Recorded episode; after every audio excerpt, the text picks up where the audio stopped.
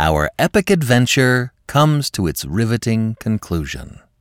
Raphael Sabatini, today on the Classic Tales podcast.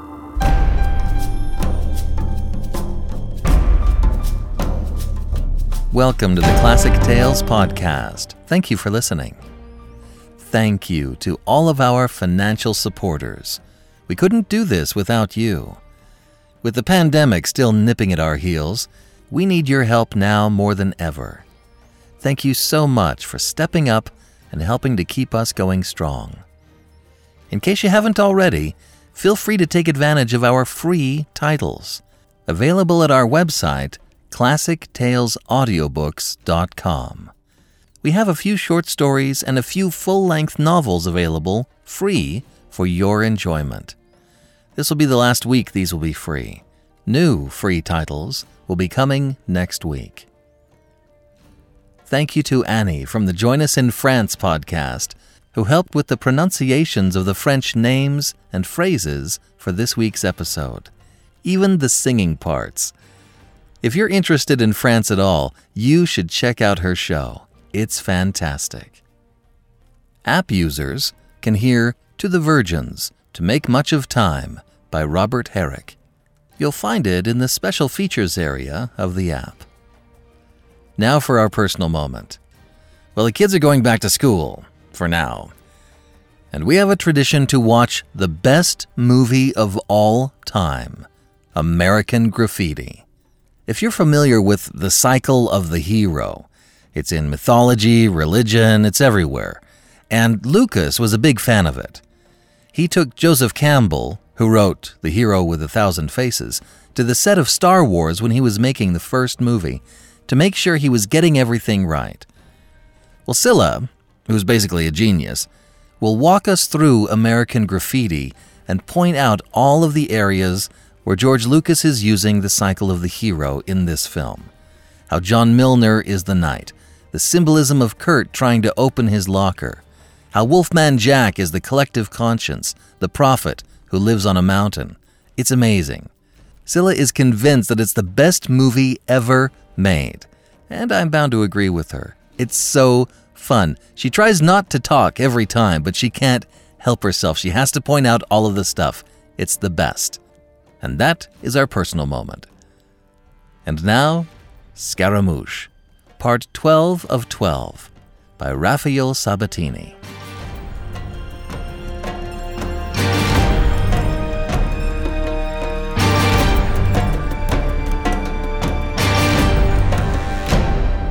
Chapter 13 Sanctuary Into the late afternoon of that endless day of horror, with its perpetual alarms, its volleying musketry, rolling drums, and distant muttering of angry multitudes, Madame de Plougastel and Aline sat waiting in that handsome house in the Rue du Paradis. It was no longer for Rougane they waited. They realized that, be the reason what it might, and by now many reasons must no doubt exist, this friendly messenger would not return. They waited without knowing for what. They waited for whatever might betide. At one time early in the afternoon, the roar of battle approached them, racing swiftly in their direction, swelling each moment in volume and in horror. It was the frenzied clamour of a multitude drunk with blood and bent on destruction. Near at hand, that fierce wave of humanity checked in its turbulent progress. Followed blows of pikes upon a door and imperious calls to open, and thereafter came the rending of timbers, the shivering of glass, screams of terror blending with screams of rage, and running through these shrill crowds, the deeper diapason of bestial laughter. It was a hunt of two wretched Swiss guardsmen seeking blindly to escape, and they were run to earth in a house in the neighborhood and there cruelly done to death by that demoniac mob. The thing accomplished, the hunters, male and female, forming into a battalion, came swinging down the Rue du Paradis, chanting the Song of Marseille, a song new to Paris in those days. Allons enfants de la patrie, le jour de gloire est arrivé.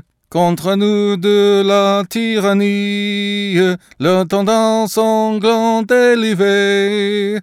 Nearer it came, raucously bawled by some hundreds of voices, a dread sound that had come so suddenly to displace, at least temporarily, the merry, trivial air of the Ça ira, which hitherto had been the revolutionary carillon. Instinctively, Madame de Plougastel and Aline clung to each other. They had heard the sound of the ravishing of that other house in the neighbourhood, without knowledge of the reason. What if now it should be the turn of the Hotel Plougastel? There was no real cause to fear it, save that amid a turmoil imperfectly understood, and therefore the more awe-inspiring, the worst must be feared always the dreadful song so dreadfully sung, and the thunder of heavily shod feet upon the roughly paved street, passed on and receded.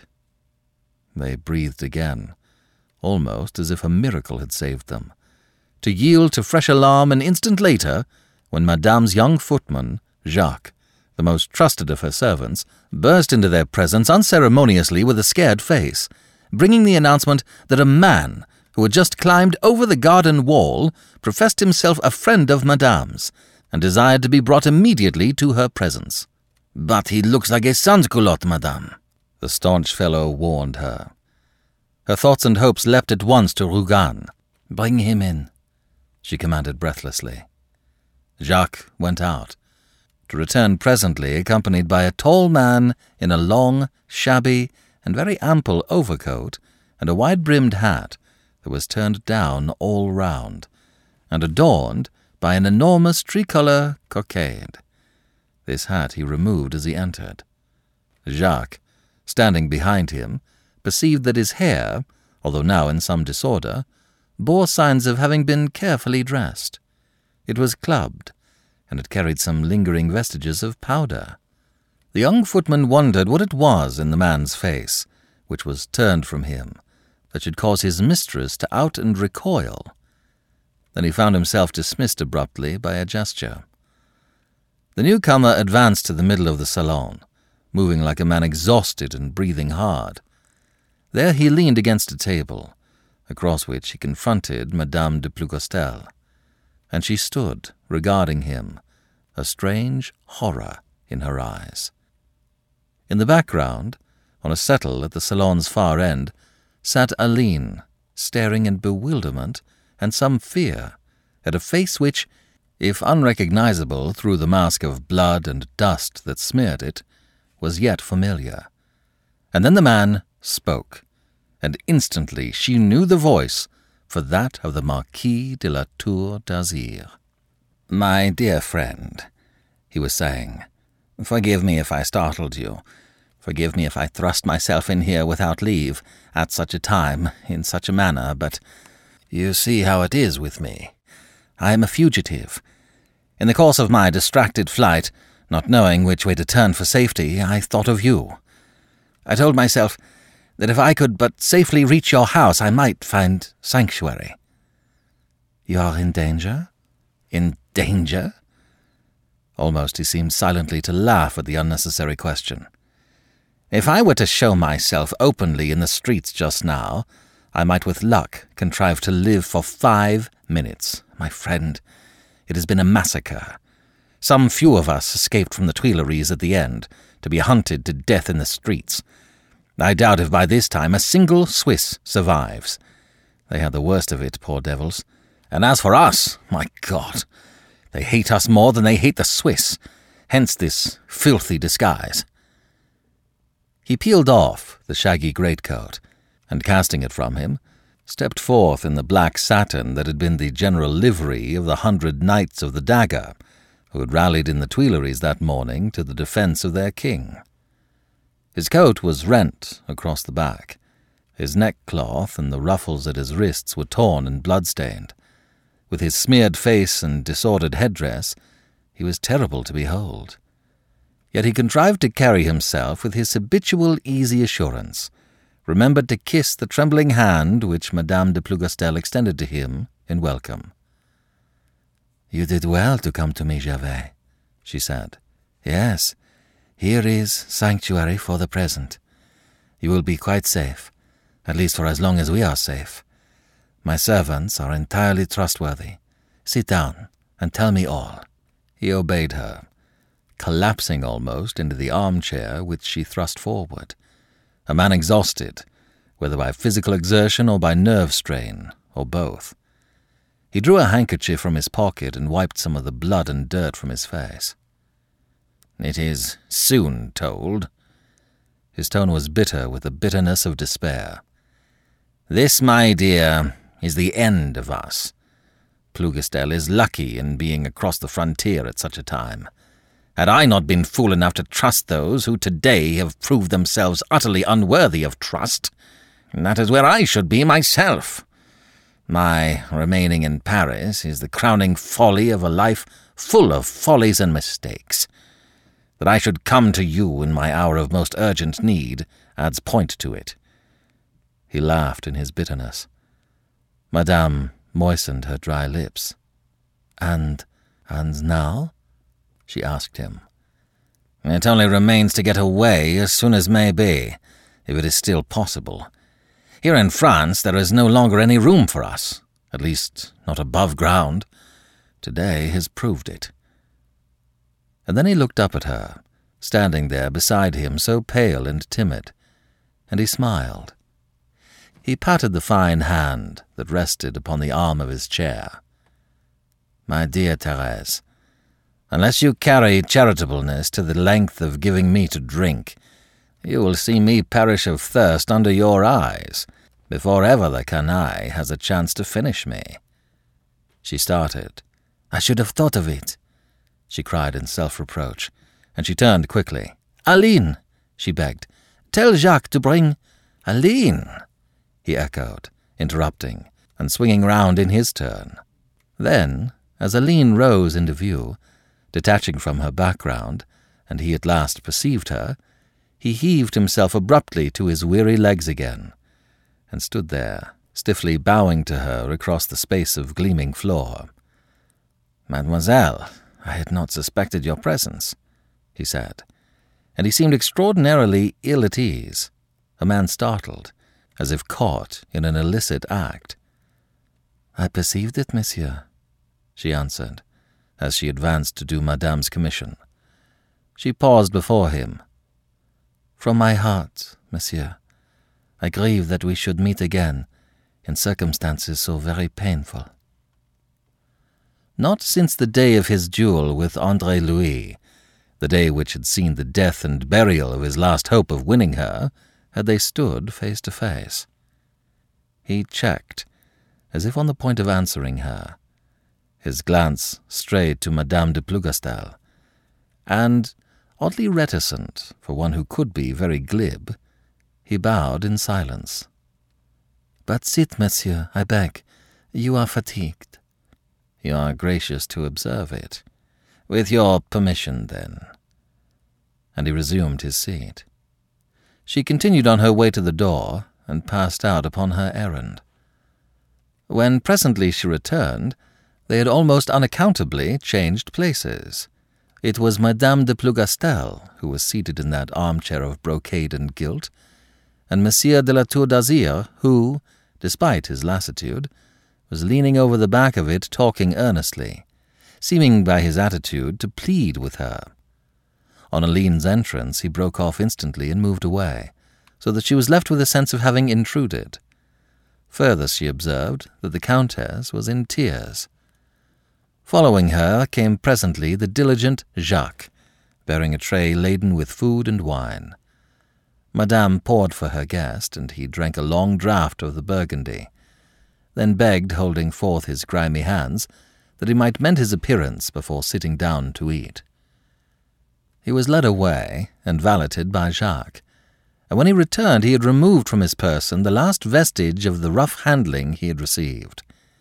He looked almost his normal self, the disorder in his attire repaired, calm and dignified and courtly in his bearing, but very pale and haggard of face, seeming suddenly to have increased in years, to have reached in appearance the age that was in fact his own.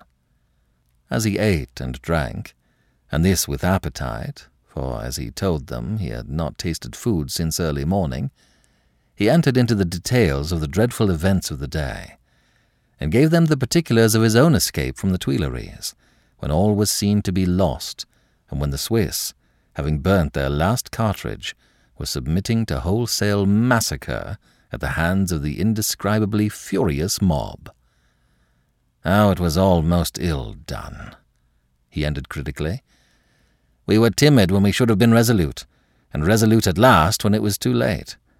That is the history of our side from the beginning of this accursed struggle. We have lacked proper leadership throughout, and now, as I have said already, there is an end to us.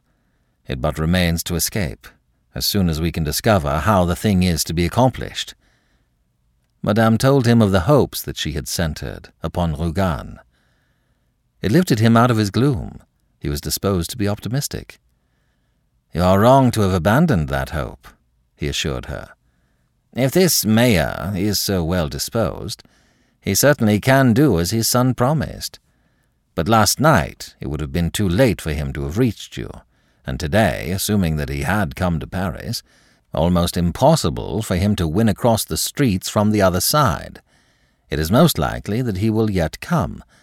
I pray that he may, for the knowledge that you and Mademoiselle de Kercadiou are out of this would comfort me above all. We should take you with us, said Madame. Ah, but how? Young Rougane was to bring me permits for three persons Aline, myself, and my footman, Jacques. You would take the place of Jacques.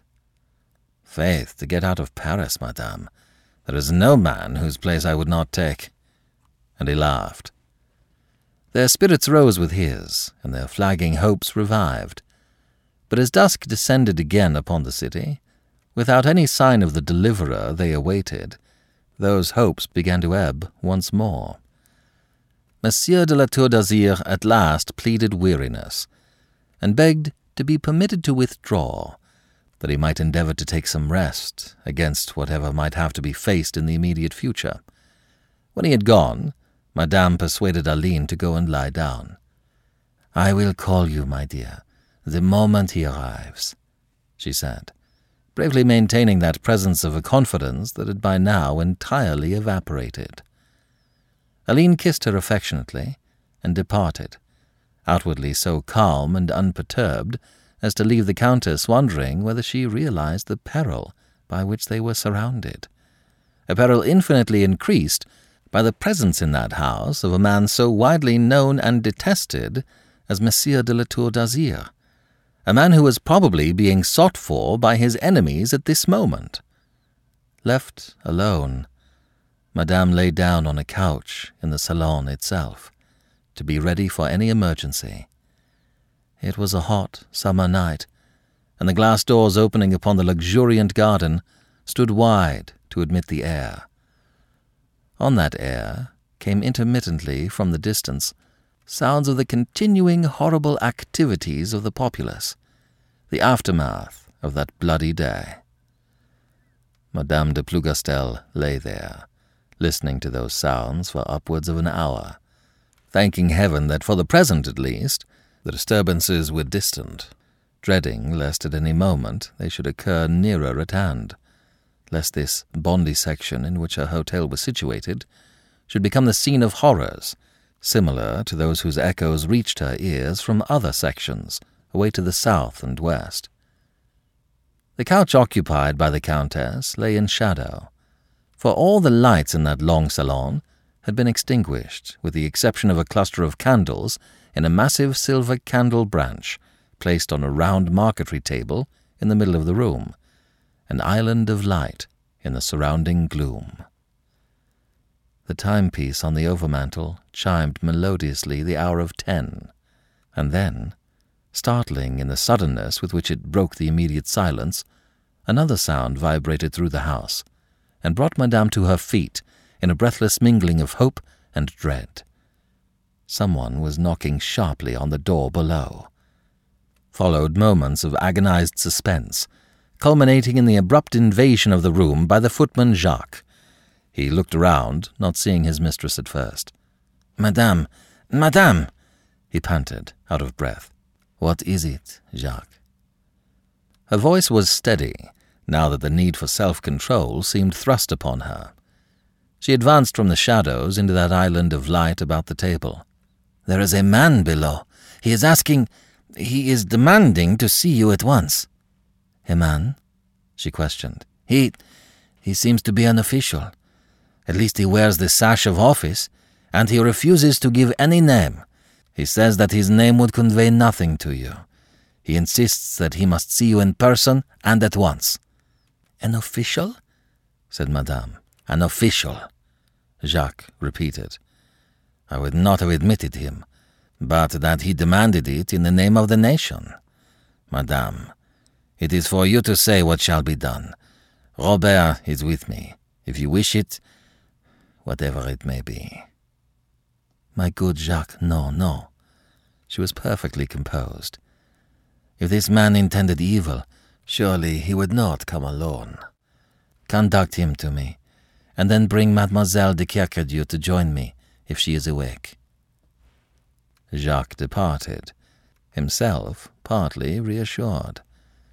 Madame seated herself in the armchair by the table, well within the light. She smoothed her dress with a mechanical hand. If, as it would seem, her hopes had been futile, so had her momentary fears.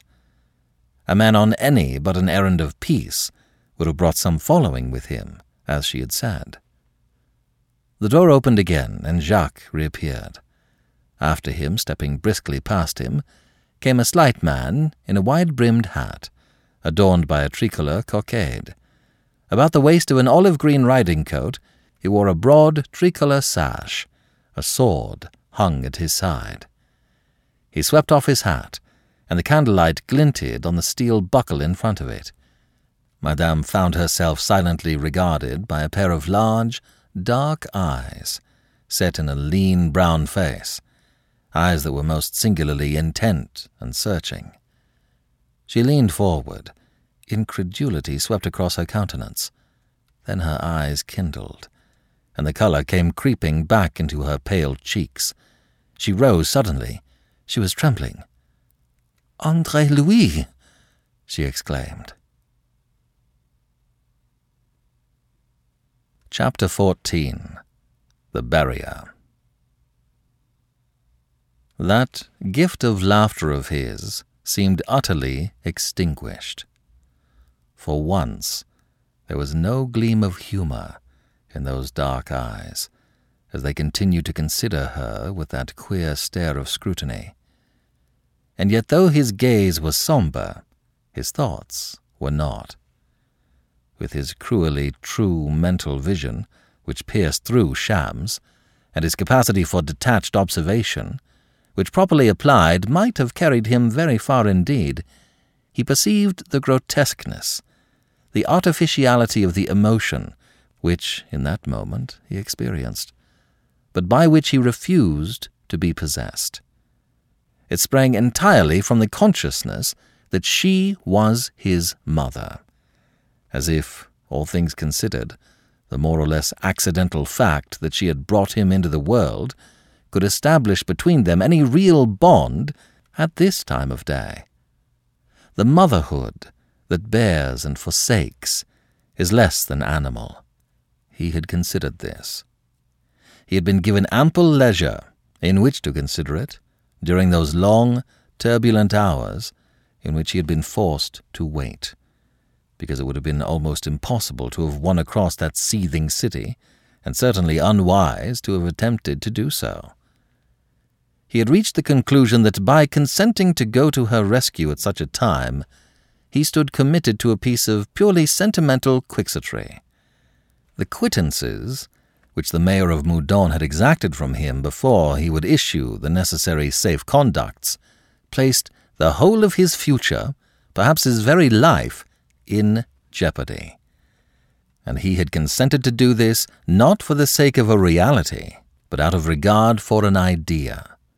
He, who all his life had avoided the false lure of worthless and hollow sentimentality. Thus thought Andre Louis, as he considered her now so searchingly, finding it naturally enough a matter of extraordinary interest to look consciously upon his mother for the first time at the age of eight and twenty.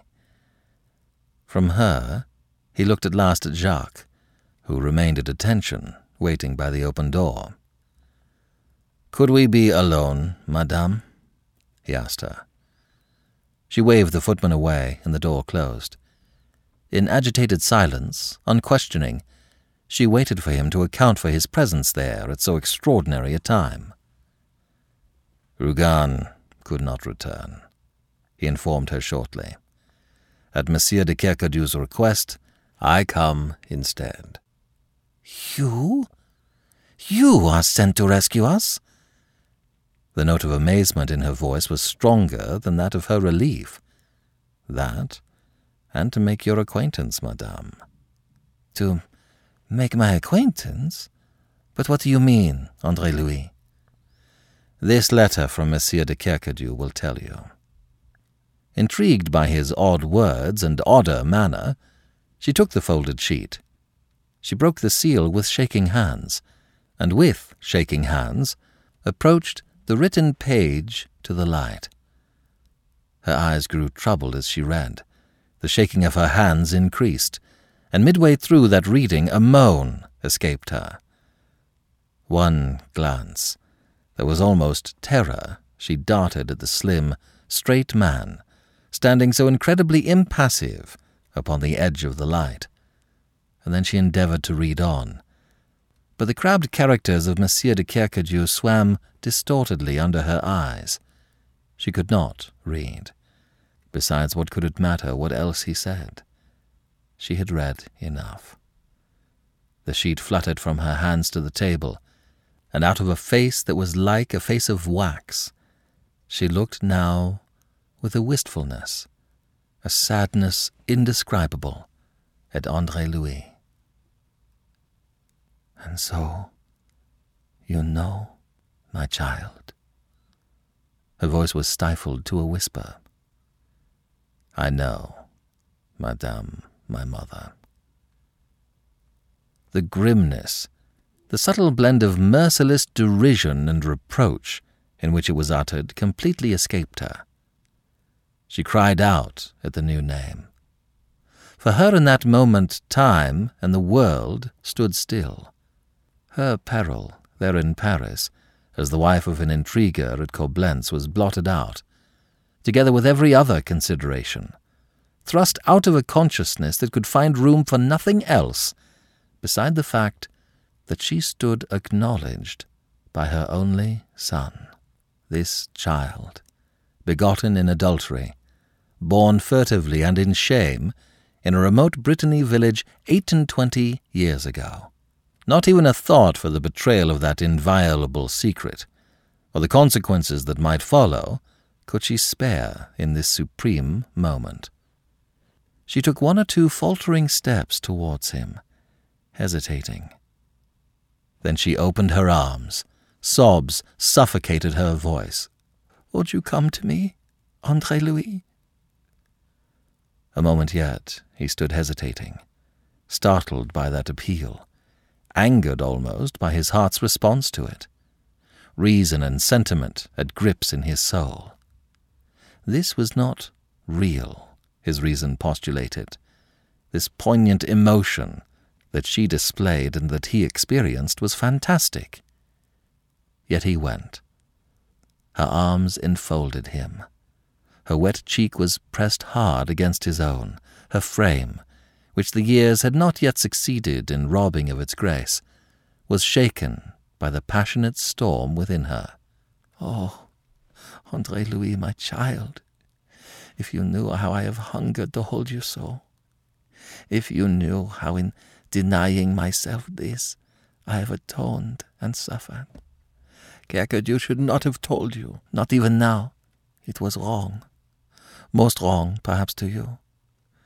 It would have been better that he should have left me here to my fate, whatever that may be. And yet, come what may of this, to be able to hold you so, to be able to acknowledge you, to hear you call me mother. Oh, Andre Louis, I cannot now regret it. I cannot. I cannot wish it otherwise.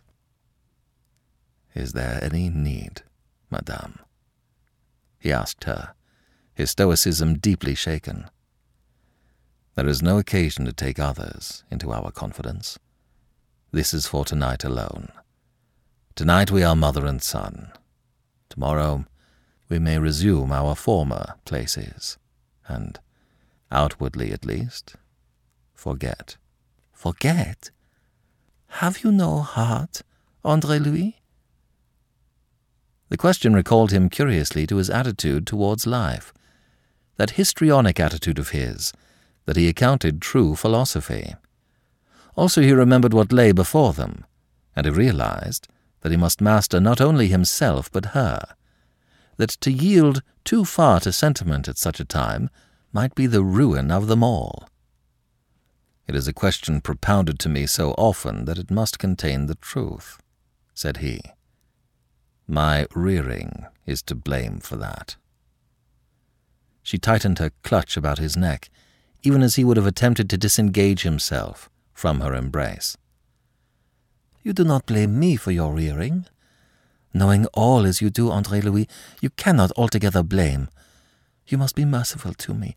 You must forgive me. You must. I had no choice.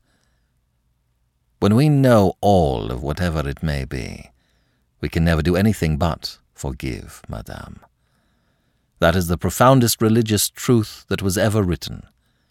It contains, in fact, a whole religion, the noblest religion any man could have to guide him. I say this for your comfort, madame, my mother. She sprang away from him with a startled cry. Beyond him in the shadows by the door, a pale figure shimmered ghostly. It advanced into the light and resolved itself into Aline. She had come in answer to that forgotten summons Madame had sent her by Jacques. Entering unperceived, she had seen Andre Louis in the embrace of the woman whom he addressed as mother. She had recognized him instantly by his voice, and she could not have said what bewildered her more, his presence there, or the thing she overheard. You heard, Aline? Madame exclaimed. I could not help it, Madame. You sent for me. I am sorry if. She broke off and looked at Andre Louis long and curiously. She was pale but quite composed. She held out her hand to him. And so you have come at last, Andre, said she. You might have come before. I come when I am wanted, was his answer, which is the only time in which one can be sure of being received. He said it without bitterness, and having said it, stooped to kiss her hand. You can forgive me what is past, I hope, since I failed of my purpose, he said gently, half pleading. I could not have come to you pretending that the failure was intentional, a compromise between the necessities of the case and your own wishes, for it was not that. And yet you do not seem to have profited by my failure, you are still a maid. She turned her shoulder to him. There are things, she said, that you will never understand. Life, for one, he acknowledged. I confess that I am finding it bewildering. The very explanations calculated to simplify it seem but to complicate it further. And he looked at Madame de Plougastel. You mean something, I suppose, said Mademoiselle. Aline. It was the Countess who spoke. She knew the danger of half discoveries. I can trust you, child, I know, and Andre Louis, I am sure, will offer no objection. She had taken up the letter to show it to Aline. Yet first her eyes questioned him. Oh, none, madame, he assured her. It is entirely a matter for yourself. Aline looked from one to the other with troubled eyes, hesitating to take the letter that was now proffered. When she had read it through, She very thoughtfully replaced it on the table. A moment she stood there with bowed head, the other two watching her. Then impulsively she ran to Madame and put her arms around her. Aline! It was a cry of wonder, almost of joy. You do not utterly abhor me, my dear, said Aline, and kissed the tear stained face that seemed to have grown years older in these last few hours. In the background, Andre Louis, steeling himself against emotionalism, spoke with the voice of Scaramouche. It would be well, madame, to postpone all transports until they can be indulged at greater leisure and in more security. It is growing late. If we are to get out of these shambles, we should be wise to take the road without more delay. It was a tonic as effective as it was necessary. It startled them into remembrance of their circumstances, and under the spur of it, they went at once to make their preparations. They left him for perhaps a quarter of an hour to pace that long room alone, saved only from impatience by the turmoil of his mind. When at length they returned, they were accompanied by a tall man in a full skirted shaggy greatcoat and a broad hat, the brim of which was turned down all around. He remained respectfully by the door in the shadows. Between them, the two women had concerted it thus, or rather the Countess had so concerted it when Aline had warned her that Andre Louis's bitter hostility towards the Marquis made it unthinkable that he should move a finger consciously to save him. Now, despite the close friendship uniting Monsieur de Kercadiou and his niece with Madame de Plougastel, there were several matters concerning them of which the Countess was in ignorance. One of these was the project at one time existing of a marriage between Aline and Monsieur de la Tour d'Azyr.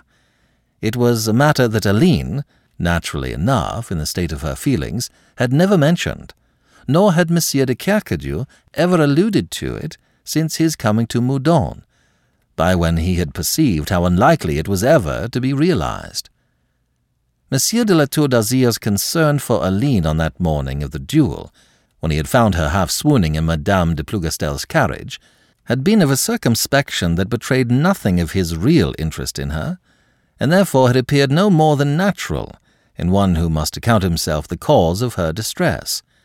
Similarly, Madame de Plougastel had never realized, nor did she realize now, for Aline did not trouble fully to enlighten her, that the hostility between the two men was other than political, the quarrel other than that which already had taken Andre Louis to the Bois on every day of the preceding week.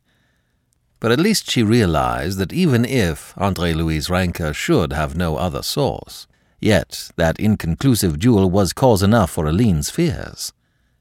And so she had proposed this obvious deception, and Aline had consented to be a passive party to it. They had made the mistake of not fully forewarning and persuading Monsieur de la Tour d'Azyr. They had trusted entirely to his anxiety to escape from Paris, to keep him rigidly within the part imposed upon him. They had reckoned without the queer sense of honour that moved such men as Monsieur le Marquis, nurtured upon a code of shams. Andre Louis, turning to scan that muffled figure, advanced from the dark depths of the salon. As the light beat on his white, lean face, the pseudo footman started. The next moment, he too stepped forward into the light and swept his broad brimmed hat from his brow. As he did so, Andre Louis observed that his hand was fine and white, and that a jewel flashed from one of the fingers. Then he caught his breath and stiffened in every line as he recognized the face revealed to him. Monsieur, that stern, proud man was saying. I cannot take advantage of your ignorance. If these ladies can persuade you to save me, at least it is due to you that you shall know whom you are saving. He stood there by the table, very erect and dignified, ready to perish as he had lived, if perish he must, without fear and without deception. Andre Louis came slowly forward until he reached the table on the other side. And then at last, the muscles of his set face relaxed, and he laughed. You laugh? said Monsieur de la Tour d'Azyr, frowning, offended. It is so damnably amusing, said Andre Louis. You've an odd sense of humour, Monsieur Moreau. Oh, admitted. The unexpected always moves me so. I have found you many things in the course of our acquaintance. Tonight you are the one thing I never expected to find you an honest man. Monsieur de la Tour d'Azyr quivered, but he attempted no reply. Because of that, monsieur, I am disposed to be clement. It is probably a foolishness, but you have surprised me into it. I give you three minutes, monsieur, in which to leave this house, and to take your own measures for your safety. What afterwards happens to you shall be no concern of mine. Oh, no, Andre, listen. Madame began in anguish. Pardon, madame. It is the utmost that I will do, and already I am violating what I conceive to be my duty. If Monsieur de la Tour d'Azyr remains, he not only ruins himself, but he imperils you. For unless he departs at once, he goes with me to the headquarters of the section, and the section will have his head on a pike inside the hour. He is a notorious counter revolutionary, a knight of the dagger, one of those whom an exasperated populace is determined to exterminate. Now, monsieur, you know what awaits you. Resolve yourself, and at once, for these ladies' sake. But you don't know, Andre Louis. Madame de Plougastel's condition was one of anguish indescribable. She came to him and clutched his arm. For the love of heaven, Andre Louis, be merciful with him. You must. But that is what I am being, madame. Merciful. More merciful than he deserves, and he knows it. Fate has meddled most oddly in our concerns to bring us together tonight. Almost it is as if fate were forcing retribution at last upon him. Yet for your sakes I take no advantage of it, provided that he does at once as I have desired him.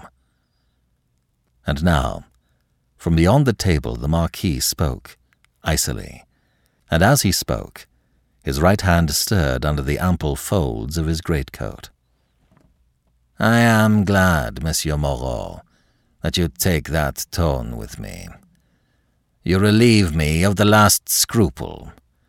You spoke of fate just now, and I must agree with you that fate has meddled oddly, though perhaps not to the end that you discern.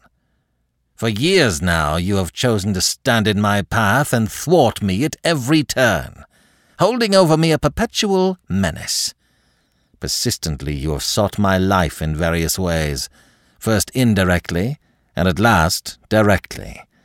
Your intervention in my affairs has ruined my highest hopes, more effectively, perhaps, than you suppose. Throughout, you have been my evil genius. When you are even one of the agents of this climax of despair that has been reached by me tonight. Wait, listen! Madame was panting. She flung away from Andre Louis, as if moved by some premonition of what was coming. Gervais, this is horrible. Horrible, perhaps, but inevitable. Himself he has invited it. I am a man in despair, the fugitive of a lost cause. That man holds the keys of escape. And besides, between him and me there is a reckoning to be paid. His hand came from beneath the coat at last, and it came armed with a pistol. Madame de Plougastel screamed and flung herself upon him. On her knees now, she clung to his arm with all her strength and might. Vainly he sought to shake himself free of that desperate clutch. Therese, he cried, are you mad?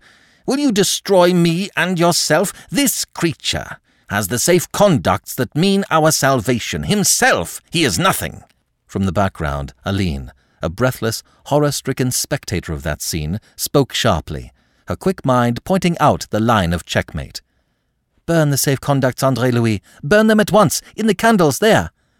But Andre Louis had taken advantage of that moment of Monsieur de la Tour d'Azyr's impotence to draw a pistol in his turn. I think it will be better to burn his brains instead, he said. Stand away from him, madame. Far from obeying that imperious command, Madame de Plougastel rose to her feet to cover the Marquis with her body. But she still clung to his arm, clung to it with unsuspected strength that continued to prevent him from attempting to use the pistol. Andre, for God's sake, Andre! She panted hoarsely over her shoulder. Stand away, madame, he commanded her again, more sternly, and let this murderer take his due. He is jeopardizing all our lives, and his own has been forfeit these years. Stand away! He sprang forward with intent now to fire at his enemy over her shoulder, and Aline moved too late to hinder him. Andre! Andre! Panting, gasping, haggard of face, on the verge almost of hysteria, the distracted countess flung at last an effective, a terrible barrier between the hatred of those men, each intent upon taking the other's life. He is your father, Andre. Gervais, he is your son. Our son. The letter, there, on the table. Oh, my God! And she slipped nervelessly to the ground and crouched there, sobbing, at the feet of Monsieur de la Tour d'Azyr. Chapter 15 Safe Conduct Across the body of that convulsively sobbing woman, the mother of one and the mistress of the other, the eyes of those mortal enemies met, invested with a startled, appalled interest that admitted of no words. Beyond the table, as if turned to stone by this culminating horror of revelation, stood Aline. Monsieur de la Tour d'Azyr was the first to stir. Into his bewildered mind came the memory of something that Madame de Plougastel had said, of a letter that was on the table. He came forward, unhindered. The announcement made, Madame de Plougastel no longer feared the sequel, and so she let him go. He walked unsteadily past this new-found son of his, and took up the sheet that lay beside the candle branch. A long moment he stood, reading it, none heeding him. Aline's eyes were all on Andre Louis, full of wonder and commiseration whilst Andre Louis was staring down, in stupefied fascination, at his mother. Monsieur de la Tour d'Azyr read the letter slowly through. Then very quietly he replaced it. His next concern, being the product of an artificial age sternly schooled in the suppression of emotion, was to compose himself. Then he stepped back to Madame de Plougastel's side and stooped to raise her. Thérèse, he said. Obeying by instinct the implied command, she made an effort to rise and to control herself in her turn. The Marquis half conducted, half carried her to the armchair by the table. Andre Louis looked on. Still numbed and bewildered, he made no attempt to assist. He saw, as in a dream, the Marquis bending over Madame de Plougastel. As in a dream, he heard him ask, How long have you known this, Therese? I. I have always known it. Always. I confided him to Kercadiou. I saw him once as a child. Oh, but what of that? Why was I never told? Why did you deceive me? Why did you tell me that this child had died a few days after birth? Why, Therese? Why? I was afraid. I. I thought it better so. And nobody, nobody, not even you, should know. And nobody has known save Quintin until last night, when to induce him to come here and save me, he was forced to tell him. But I, Therese, the Marquis insisted. It was my right to know. Your right? What could you have done? Acknowledge him and then? it was a queer, desperate note of laughter. There was Plougastel. There was my family. And there was you. You yourself, who had ceased to care, in whom the fear of discovery had stifled love. And should I have told you then why? I should not have told you now, had there been any other way to. to save you both. Once before, I suffered such dreadful apprehensions when you and he fought in the bois. I was on my way to prevent it when you met me. I would have divulged the truth as a last resource to avert that horror, but mercifully God spared me the necessity then.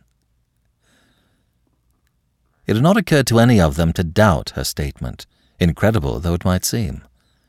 Had any done so, her present words must have resolved all doubt, explaining as they did much that to each of her listeners had been obscure until this moment. Monsieur de la Tour d'Azyr, overcome, reeled away to a chair and sat down heavily. Losing command of himself for a moment, he took his haggard face in his hands. Through the windows open to the garden came from the distance the faint throbbing of a drum to remind them of what was happening around them. But the sound went unheeded. To each, it must have seemed that here they were face to face with a horror greater than any that might be tormenting Paris. At last Andre Louis began to speak, his voice level and unutterably cold. Monsieur de la Tour d'Azyr, he said, I trust that you'll agree that this disclosure, which can hardly be more distasteful and horrible to you than it is to me, alters nothing, since it effaces nothing of all that lies between us. Or if it alters anything, it is merely to add something to that score. And yet, oh, but what can it avail to talk? Here, monsieur, take this safe conduct which is made out for Madame de Plougastel's footman, and with it make your escape as best you can. In return, I will beg of you the favor never to allow me to see you or hear of you again.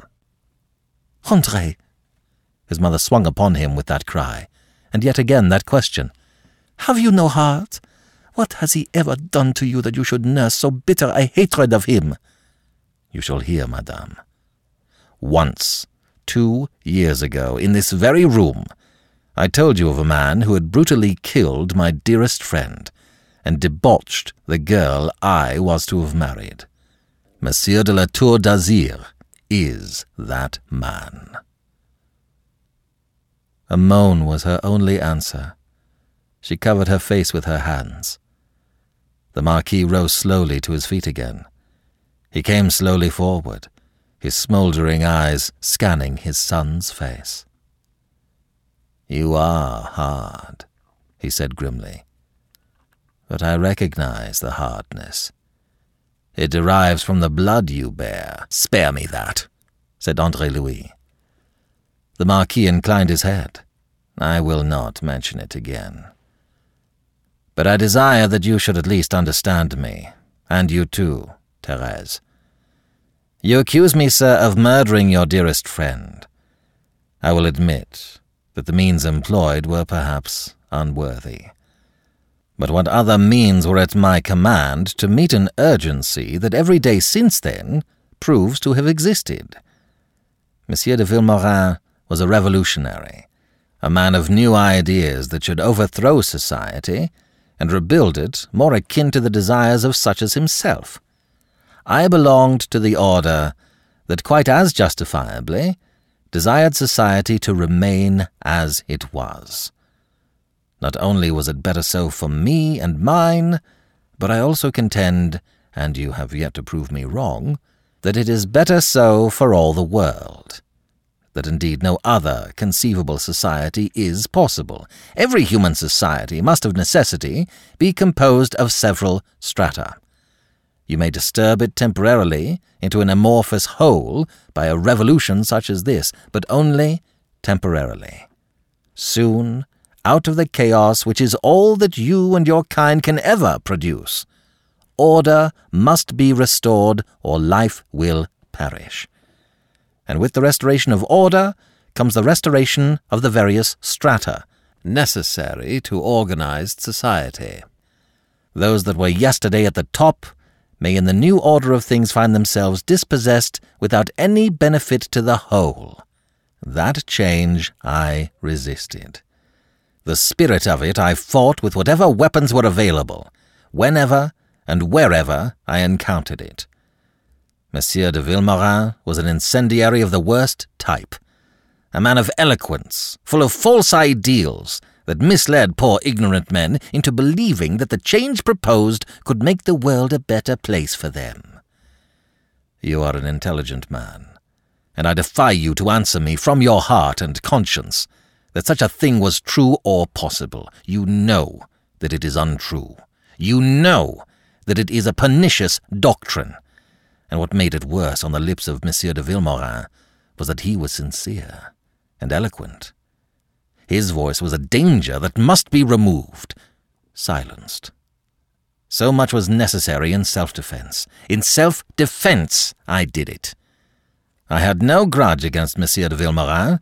He was a man of my own class, a gentleman of pleasant ways, amiable, estimable, and able. You conceive me slaying him for the very lust of slaying, like some beast of the jungle flinging itself upon its natural prey. That has been your error from the first. I did what I did with the very heaviest heart. Oh, spare me your sneer.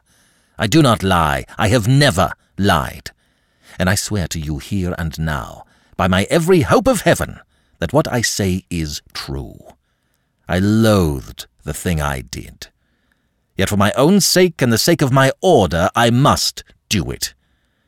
Ask yourself whether Monsieur de Vilmorin would have hesitated for a moment if by procuring my death he could have brought the utopia of his dreams a moment nearer realization. After that, you determined that the sweetest vengeance would be to frustrate my ends by reviving in yourself the voice that I had silenced, by yourself carrying forward the fantastic apostleship of equality that was Monsieur de Vilmorin's. You lacked the vision that would have shown you that God did not create men equals. Well, you are in case tonight to judge which of us was right, which wrong. You see what is happening here in Paris. You see the foul spectre of anarchy stalking through a land fallen into confusion. Probably you have enough imagination to conceive something of what must follow. And do you deceive yourself that out of this filth and ruin, there will rise up an ideal form of society. Don't you understand that society must reorder itself presently out of all this? But why say more? I must have said enough to make you understand that the only thing that really matters, that I killed Monsieur de Vilmorin as a matter of duty to my order, and the truth, which, though it may offend you, should also convince you, is that tonight I can look back on the deed with equanimity, without a single regret, apart from what lies between you and me. When, kneeling beside the body of your friend that day at Gavrillac, you insulted and provoked me, had I been the tiger you conceived me, I must have killed you too. I am, as you may know, a man of quick passions. Yet I curbed the natural anger you aroused in me, because I could forgive an affront to myself, or I could not overlook a calculated attack upon my order. He paused a moment. Andre Louis stood rigid, listening and wondering. So too the others. Then Monsieur le Marquis resumed, on a note of less assurance. In the matter of Mademoiselle Binet, I was unfortunate. I wronged you through inadvertence. I had no knowledge of the relations between you. Andre Louis interrupted him sharply at last with a question. Would it have made a difference if you had? No. He was answered frankly. I have the faults of my kind. I cannot pretend that any such scruple as you suggest would have weighed with me. But can you, if you are capable of any detached judgment, blame me very much for that? All things considered, monsieur, I am rapidly being forced to the conclusion that it is impossible to blame any man for anything in this world. That we are all of us the sport of destiny, consider, monsieur, this gathering, this family gathering here tonight, whilst out there, oh my God. Let us make an end. Let us go our ways and write fini to this horrible chapter of our lives.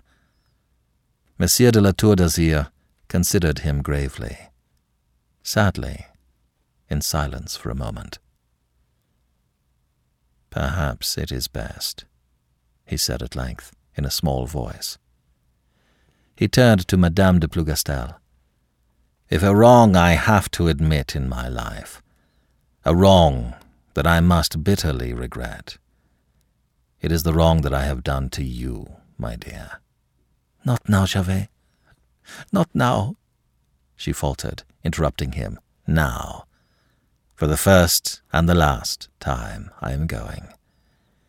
It is not likely that we shall ever meet again, that I shall ever see any of you again. You, who should have been the nearest and dearest to me. We are all, he says, the sports of destiny. Ah, but not quite.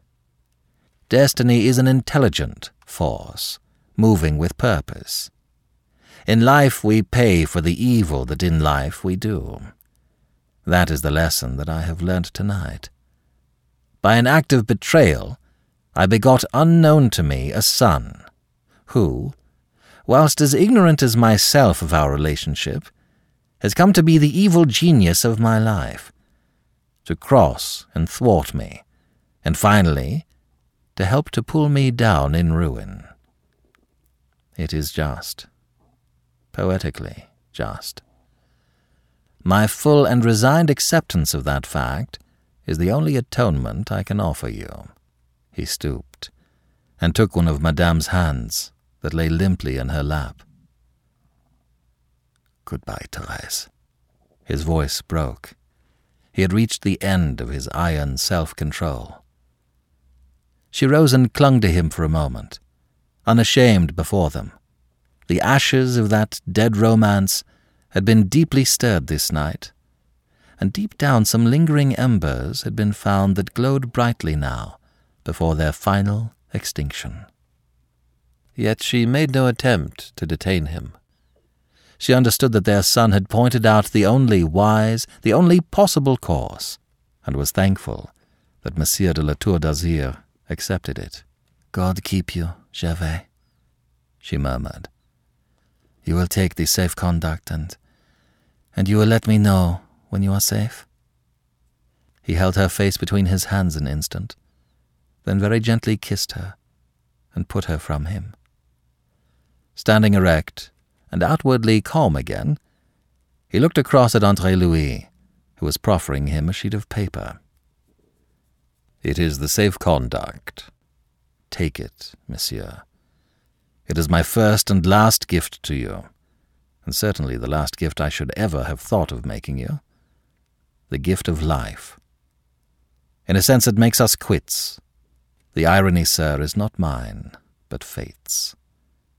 Take it, monsieur, and go in peace. Monsieur de la Tour d'Azyr took it his eyes looked hungrily into the lean face confronting him, so sternly set. He thrust the paper into his bosom, and then abruptly, convulsively, held out his hand. His son's eyes asked a question. Let there be peace between us in God's name, said the Marquis thickly. Pity stirred at last in Andre Louis. Some of the sternness left his face. He sighed. Goodbye, monsieur, he said. You are hard, his father told him, speaking wistfully. But perhaps you are in the right, so to be. In other circumstances, I should have been proud to have owned you as my son. As it is. He broke off abruptly, and as abruptly added, Goodbye. He loosed his son's hand and stepped back. They bowed formally to each other. And then Monsieur de la Tour d'Azyr bowed to Mademoiselle de Kercadiou in utter silence, a bow that contained something of utter renunciation, of finality. That done, he turned and walked stiffly out of the room, and so out of all their lives. Months later, they were to hear of him in the service of the Emperor of Austria. Chapter 16 Sunrise Andre Louis took the air next morning on the terrace at Meudon. The hour was very early, and the newly risen sun was transmuting into diamonds the dewdrops that still lingered on the lawn. Down in the valley, five miles away, the morning mists were rising over Paris. Yet early as it was, that house on the hill was astir already, in a bustle of preparation for the departure that was imminent. Andre Louis had won safely out of Paris last night with his mother and Aline, and today they were to set out all of them for Koblenz. To Andre Louis, sauntering there with hands clasped behind him and head hunched between his shoulders, for life had never been richer in material for reflection, came presently Aline through one of the glass doors from the library. You're early astir, she greeted him. Faith, yes. I haven't been to bed. No, he assured her, in answer to her exclamation. I spent the night, or what was left of it, sitting at the window thinking. My poor Andre. You describe me perfectly. I am very poor, for I know nothing, understand nothing. It is not a calamitous condition until it is realized. Then. He threw out his arms and let them fall again. His face, she observed, was very drawn and haggard. She paced with him along the old granite balustrade over which the geraniums flung their mantle of green and scarlet. Have you decided what you are going to do? she asked him. I have decided that I have no choice. I too must emigrate. I am lucky to be able to do so, lucky to have found no one amid yesterday's chaos in Paris to whom I could report myself as I foolishly desired, else I might no longer be armed with these. He drew from his pocket the powerful passport of the Commission of Twelve, enjoining upon all Frenchmen to lend him such assistance as he might require, and warning those who might think of hindering him that they did so at their own peril. He spread it before her. With this I conduct you all safely to the frontier. Over the frontier, Monsieur de Kercadiou and Madame de Plougastel will have to conduct me, and then we shall be quits. Quits? Quoth she. But you will be unable to return. You conceive, of course, my eagerness to do so. My child, in a day or two there will be enquiries. It will be asked what has become of me. Things will transpire. Then the hunt will start, but by then we shall be well upon our way well ahead of any possible pursuit. You don't imagine that I could ever give the government any satisfactory explanation of my absence, assuming that any government remains to which to explain it. You mean that you will sacrifice your future, this career upon which you have embarked? It took her breath away.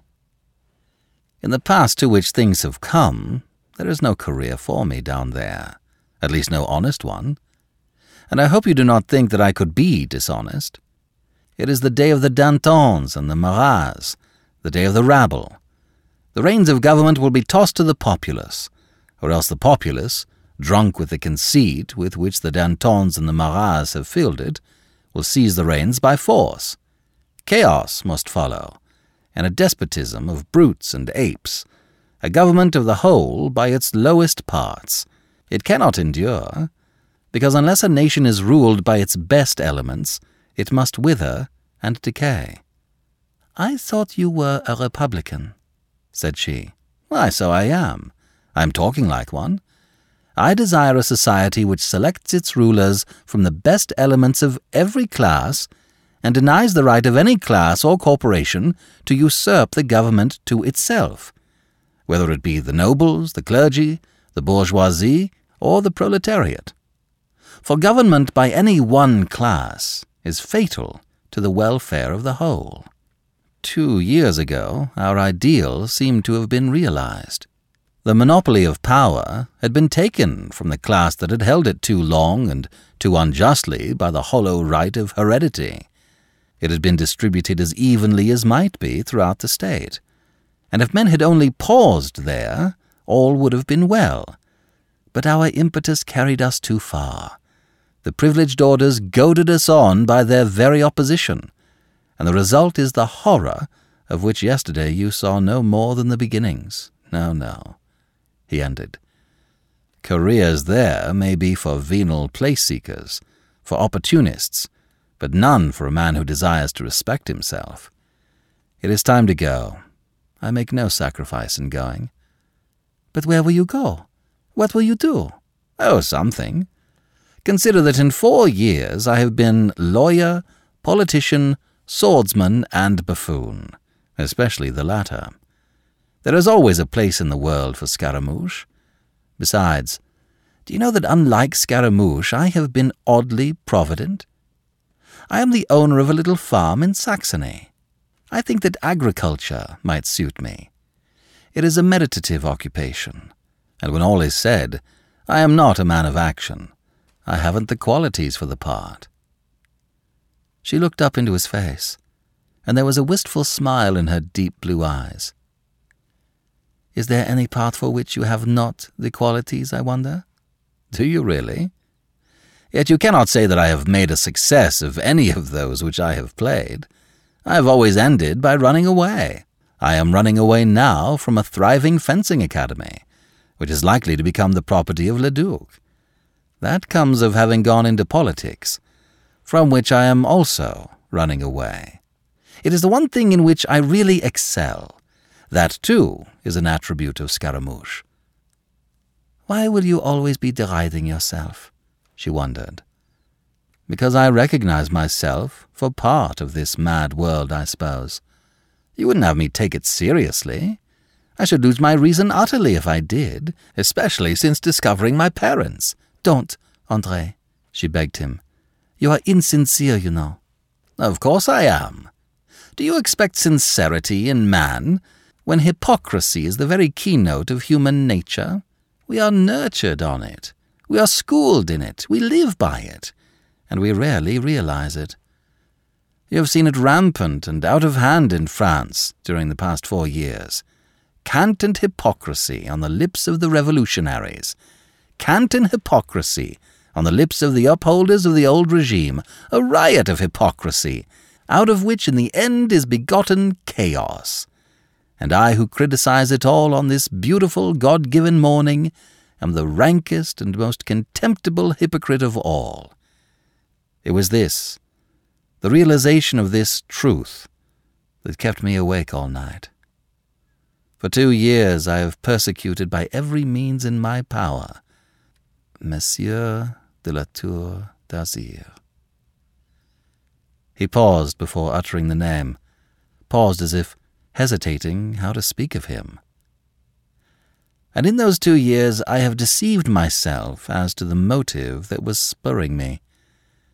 He spoke of me last night as the evil genius of his life, and himself he recognized the justice of this. It may be that he was right, and because of that, it is probable that even had he not killed Philippe de Vilmorin, things would still have been the same. Indeed, today I know that they must have been. That is why I call myself a hypocrite a poor, self duping hypocrite. But why, Andre? He stood still and looked at her. Because he sought you, Aline. Because in that alone he must have found me ranged against him, utterly intransigent. Because of that, I must have strained every nerve to bring him down, so as to save you from becoming the prey of your own ambition. I wish to speak of him no more than I must. After this, I trust never to speak of him again. Before the lines of our lives crossed, I knew him for what he was. I knew the report of him that ran the countryside. Even then, I found him detestable. You heard him allude last night to the unfortunate La Binet. You heard him plead, in extenuation of his fault, his mode of life, his rearing. To that there is no answer, I suppose. He conforms to type. Enough. But to me, he was the embodiment of evil, just as you have always been the embodiment of good. He was the embodiment of sin, just as you are the embodiment of purity. I had enthroned you so high, Aline, so high, and yet no higher than your place. Could I then suffer that you should be dragged down by ambition? Could I suffer the evil I detested to mate with the good I loved? What could have come of it but your own damnation, as I told you that day at Gavrillac? Because of that, my detestation of him became a personal, active thing. I resolved to save you at all costs from a fate so horrible. Had you been able to tell me that you loved him, it would have been different. I should have hoped that, in a union sanctified by love, you would have raised him to your own pure heights, but that out of considerations of worldly advancement, you should lovelessly consent to mate with him. Oh, it was vile and hopeless. And so I fought him, a rat fighting a lion, fought him relentlessly until I saw that love had come to take in your heart the place of ambition.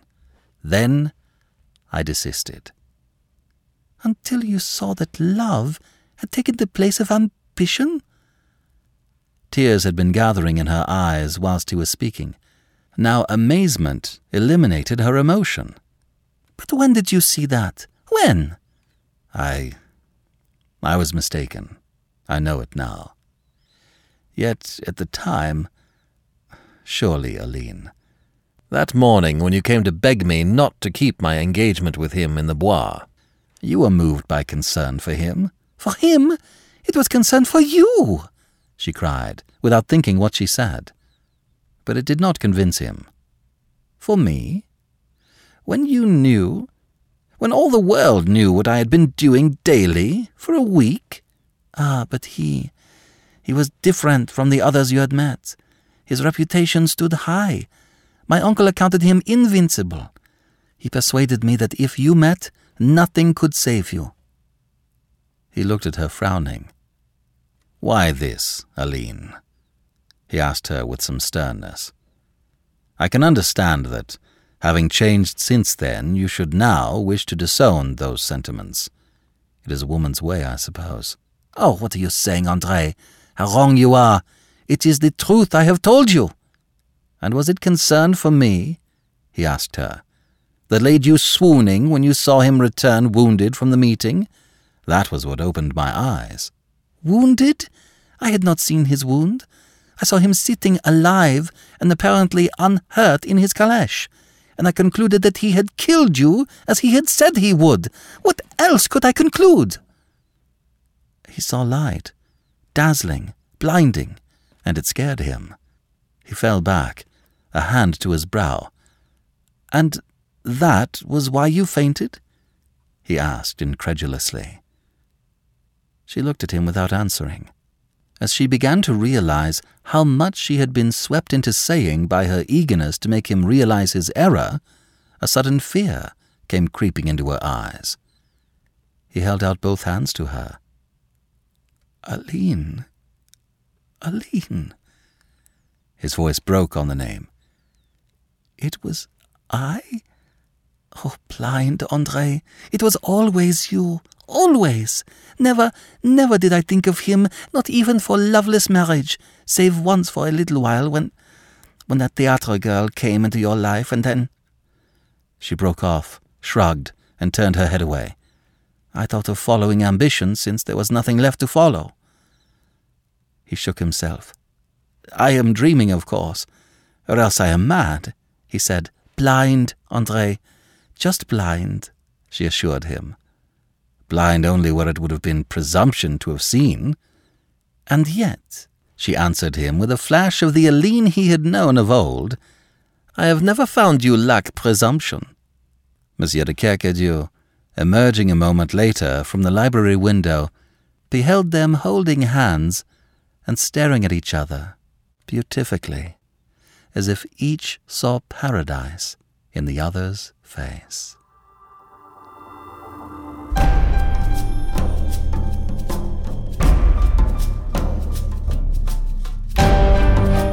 This is BJ Harrison.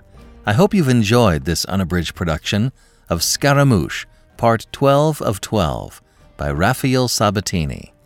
If you have enjoyed this book, feel free to visit our new website at classictalesaudiobooks.com.